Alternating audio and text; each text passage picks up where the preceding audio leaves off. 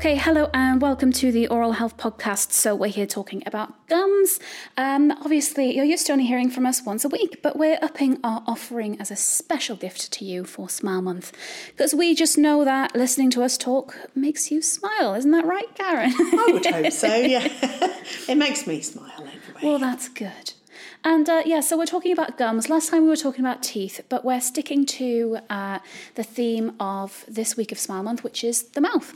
So um, today we're just going to talk to you about how to keep gums healthy, the importance of healthy gums, and um, yeah, just just all things gum that we can fit into a podcast slot. So uh, first off, Karen. Um, take it away. Just tell us what a healthy gum looks like and then what an unhealthy gum looks like.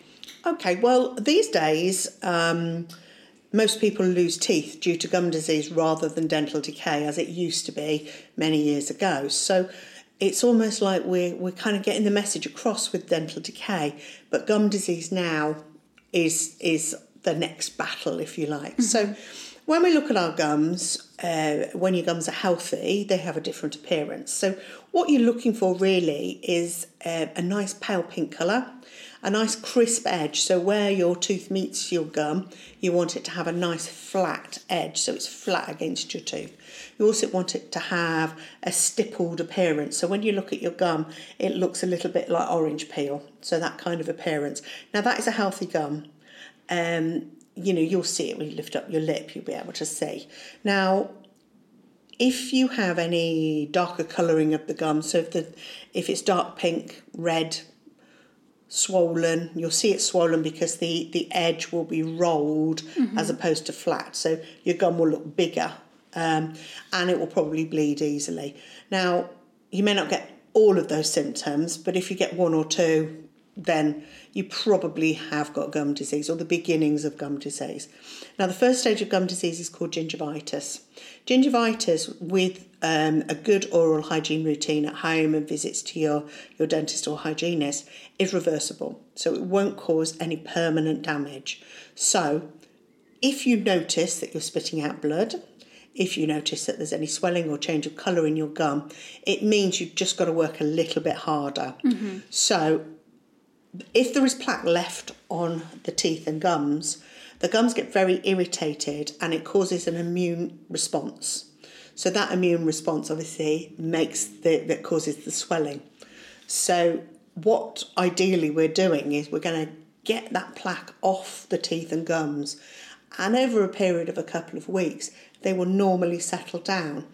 Um, so you you want to up your uh, toothbrushing so two minutes, last thing at night, and at least one other time during the day using a good fluoride toothpaste. So time yourself, make sure that you are getting to every quadrant, but also you need to be cleaning interdentally. So if you're not cleaning in between your teeth, you're missing out 40% of your mouth because the toothbrush will only reach 60%. So the other 40 is hiding between where your toothbrush can't reach. Now, that is a great space for plaque and debris, food particles to all gather and irritate the gums. So, using interdental brushes, tape, floss, what, whichever is most comfortable for you. So, ask your hygienist or the dentist or oral health educator to show you what is, is the best thing for you to use. So, get on it, get to, get upping that, that cleaning routine. Within a couple of weeks, those gums should be much healthier.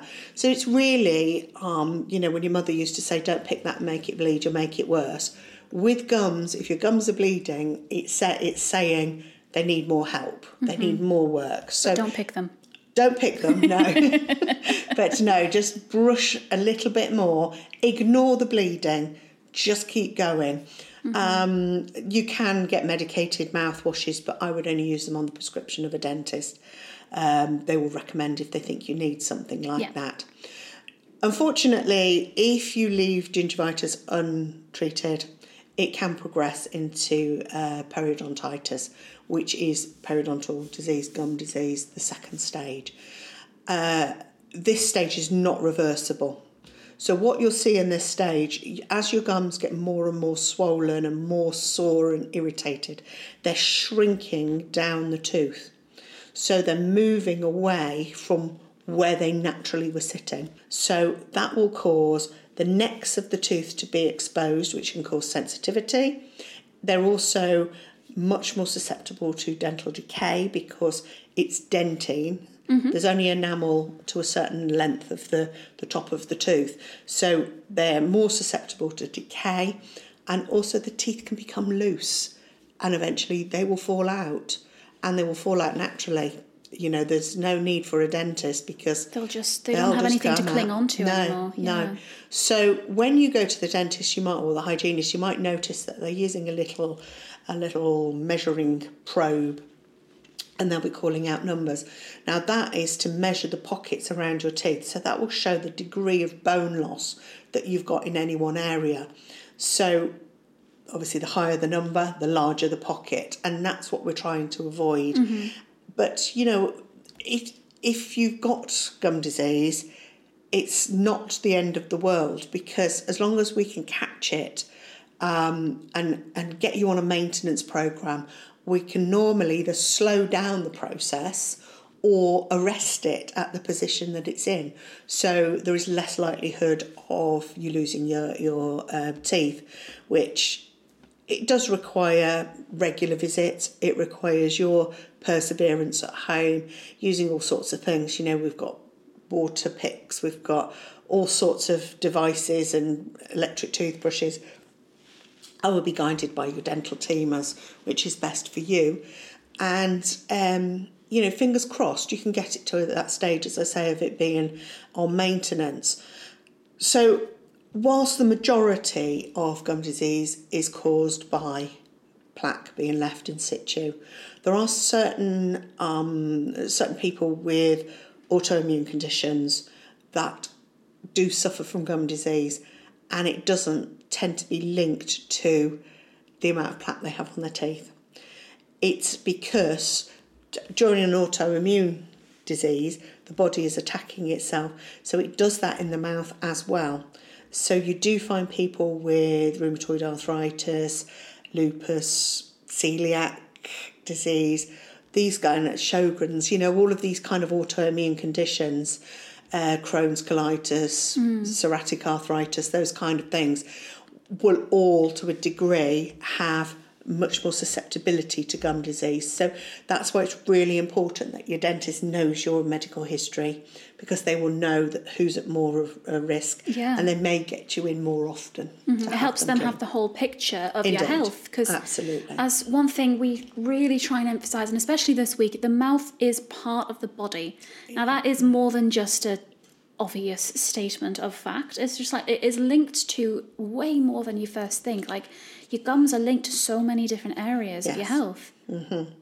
We've got we've got proven links to um, heart disease, stroke, uh, low um, and early birth babies, lung conditions, um, and there is some sort of some ongoing studies about the link between gum disease and Alzheimer's. Mm-hmm. Uh, diabetes as well is a, a, a really important one that um, often gets overlooked. But the the this it, sometimes it's a chicken and egg situation. You don't know if the gum disease has caused the problem or the problem has caused the gum disease. Yeah, yeah. So it's kind of which which came first. But at the end of the day, it doesn't really matter the healthier your mouth is, the healthier your body will be, mm-hmm. and we we've got proven links to that now. So yeah. um, it is really important that we get that message across that the mouth is a mirror of the body, and it can show what's going on in other in other parts as well, or Absolutely. show your predisposition towards other medical conditions that you may not have even thought of. Hundred percent. And um, I've got some more fun facts for you. Here we go. now it's quite hard to find fun gum facts. It's a bit. It's a bit of an Eeyore subject, isn't yeah, it? Yeah, but so I went a little bit more f- less obvious with it. Um, so just it's facts that are linked to your gums, let's say. So the first one I've got is uh, like the tip of an iceberg, your gum hides most of your tooth under its surface. Correct. It's yeah. exactly what okay, you've been yeah. saying. So how much percentage wise do you think? Well, I would say your canine tooth has probably got the most root on it. I mean, everybody's different Hmm. because you've got single rooted teeth and then you've got ones with Two or two, three or three, four. four, yeah. five, You know, the the it depends on how your your tooth is formed. So the molar teeth have more roots on them. For some people, they will be incredibly long. For others, the anchor of just having four or five roots will hold them in. Mm-hmm. Some people have really really long roots that they actually go into the sinuses. So these are the people that come to the dentist with a streaming cold and saying they've got toothache. It's because they've got sinusitis. Right. Because the sinus is sitting on the roots of the teeth, and as soon as they get inflamed, they get toothache on the upper jaw. Of course, yeah. Is that a fun fact? Yeah, oh my god, brilliant. That's really cool. Well, obviously not. well, You Not if I you've mean. got it. Yeah, but, and as soon as it goes down, then the, teeth get goes. better. The only Oh. problem with that is if you ever need to have a tooth taken out in that area, it's going to be tough. there is going to be a, a gap through. But you know, cross that bridge when and if you come to it, Yeah. because you don't necessarily. But you know, you can do sinus lifts. There's lots of things that Yeah. more complex things that you could do. And um, something else that is not on my fun fact sheet, but I've just thought of. You can get like gum grafts, can't you? You can, yeah. So what? yeah. What is that? Well, it's grafting gum from somewhere else and putting it where you might have um, Just like some another part of the mouth? Or... Yeah. So when when we spoke earlier about the canine teeth being the corners of the mouth, Yeah. they tend to be the ones that have quite a lot of gum recession because you hit them because Hmm. they're kind of They stick out. Yeah. yeah. They're rounded. they're one of the teeth that sort of shape the face. So you a lot of people tend to brush and that scrubs on there and you know they get quite a lot of recession on that canine tooth that they probably haven't got anywhere else. Now I would say gum gum grafts aren't widely used these days. Uh, and they would only be used if it was kind of one or two teeth. It's not going to be a full mouth thing that wouldn't work. Mixed mixed results, I would say. Sometimes they don't take. Yeah. Well, I mean, So- like any sort of graft or Yeah. transplant. So you would you'd only be back to square one again. But um, you know, sometimes they're very successful and, and it, it covers that part of the tooth that might be sensitive or might not look look very good because you know when you receded gums, I mean certainly the Mm-hmm. Sometimes the it's very phrase- obvious. Well, yeah. yes, I mean that's that's where the phrase "long in the tooth" comes Yeah, from. yeah. Yeah. Because your teeth look like they're longer because the gums have shrunk. There is another way. Um, you can have an appliance made where, that is just looks like pink gum, and you just wear it over the top, so it appears like your your gum is lower down. Mm-hmm. So, you know, there are um, aesthetic ways of improving that if you have a lot of recession. Yeah, yeah, and that is like I. It, it does stick out when it's very very bad, Yes. but if it's just a little bit, I guess it's You just wouldn't notice. I would yeah, say the majority of adults have probably got a bit of, of gum recession somewhere. Yeah, somewhere, and I think that is possibly hereditary because I look at um, I look at my mother-in-law, my sister-in-law, my husband, and they've all got quite a lot of recession. I mean, my husband hasn't got a filling, but he's got gum recession, Oh, um, and I think that's probably a familiar thing. yeah, maybe, maybe. And uh, so my last fun fact is uh, bad breath isn't just caused by the food you eat; it can also be an indicator of your gum health. In the early stages of gum disease, bacteria begin to grow between the teeth and gums, forming infected pockets that contribute to your smelly breath. Indeed, because if you if you imagine you've got food and debris and you put it somewhere, it goes off, and if it's left between your teeth for too long, does exactly that, and that's where you get these gases that are formed that are bad breath. Um, so again, interdentally cleaning will stop that from happening. The other thing is, um, if somebody has persistent bad breath. Uh, obviously go to the dentist first, get your gums and your teeth checked out. If it's not coming from a dental uh, problem, they can't see anything dentally wrong, then go to your doctors because there are a number of medical conditions that can cause uh, bad breath. So ENT issues in nose Yeah. and throat. So postnasal drip, um, sinusitis, those kind of things can cause bad breath. There are uh, acid reflux as well. So um, you know, stomach acids coming up into the mouth, which again has an erosive effect as well as causing bad breath. There are some more rare medical conditions, so some liver and kidney conditions that can cause bad breath. So it is important that you get checked out completely to make sure that um, everything is ticked off the mm-hmm. list. Yeah. Now we're going to talk a little bit more about bad breath in our next episode. Where we're going to be talking tongues, um, tongue health, and all things tongue because we haven't really touched on that. We talk about teeth and gums a lot, but tongues are obviously a very important part of the mouth, and uh, we're going to discuss that in a few days' time. And we will see you then.